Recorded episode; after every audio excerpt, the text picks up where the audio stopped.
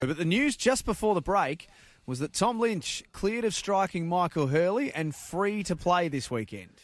Yes, that's the news. I can hear the backslapping from up here. I'm on level three, and I can hear the backslapping happening down in uh, down in the uh, dining hall at the moment. But uh, no, I think the club felt they had a, a pretty good case to, to put forward, and clearly a, a really good case because we were able to to get uh, Tom off striking. But the motion that that um, was looked at is, is one that happens, and I think it's been spoken about a lot on plenty of media platforms, and, and I'm really looking forward to hearing what the boys on, on the couch have got to say tonight. Because you look at the panel there, and they've got three key forwards, um, and no doubt they'll dissect it. So it's going to be interesting to see their take on, on the ability to gain split from a defender and and um, and uh, how they view that one as well. So Is, free is it play harder this week. do? Is it? Um, you're a key forward, and you have been for a long time, and, and the game evolves from when you first started to what it looks like right now. Is it harder to get that, that separation and that split in, in the way footy is in 2020?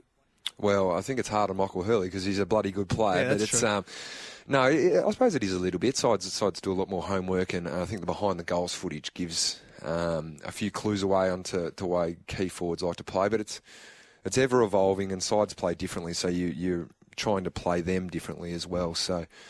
Um, no, it's uh, it's. Uh, I, I think that action happens twenty times a game, and, and getting split is, is is the most important thing to do as a key forward. So you've got to invent new ways as the game continues to evolve as well. How's Tom's last couple of weeks been in your mind, Jack? Has he been treated fairly? Um, yeah, I, I, I don't think so. I don't think so. Now he's, he's, he's certainly he's made his bet a little bit in terms of a couple of the ones Sure. like, uh, and he would put his hand up and admit that he'd, he'd done the wrong thing a couple of times, but. There's been a fair pile on in the media, I think, and um, he probably was a bit stiff that um, the second one was um, was after there was a, literally the last game of the footy frenzy, and we spoke about the Sam Collins incident for nearly it felt like a month. So, no, I, I think he'd be he'd absolutely rapt to be um, be off and be able to play this weekend.